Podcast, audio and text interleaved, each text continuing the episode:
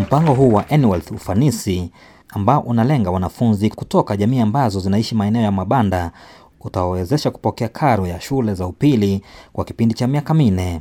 Mwanafunzi anahitajika kuwa na maki mia tatu na ishirini ili kufadhiliwa. Naitwa Stacy Adhiambo, natoka Katwekera, Kibera.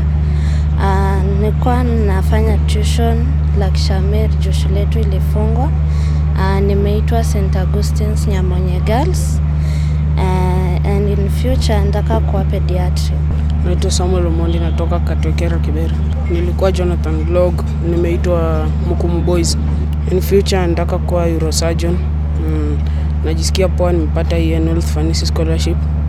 Mm, inaweza saidia mama uh, school fees.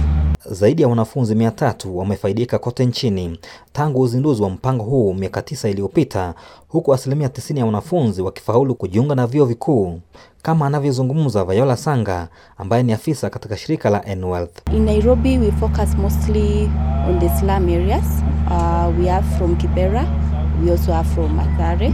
So uh, part of the conditions, uh, we expect the students to maintain C plus and above throughout the, the program for them to, to, to be maintaining the program. Hata hivyo, mipango kama hii kutoka kwa wafadhili mbalimbali imeonekana kuwapiga jeki wazazi wengi wenye kipato cha chini, hasa wakati huu mgumu wa janga la virusi vya korona. I'm Mercy Adhiambo. I, I come from Siaya. They started to sponsor my education when I was in Form 1 up to now. I'm going to join campus. For the Form 1s, those who are yet to join, this is a privilege. Do not take it for granted. Work hard so that by the end of these four years, you also join the university. Kwa kipindi cha mwaka mmoja unusu sasa, sekta ya elimu imeathirika pakubwa tangia kutangazwa kwa kisa cha kwanza cha virusi vya korona nchini, huku ratiba ya masomo ikibadilishwa. Victor Muturi, Pamoja FM. Thank you.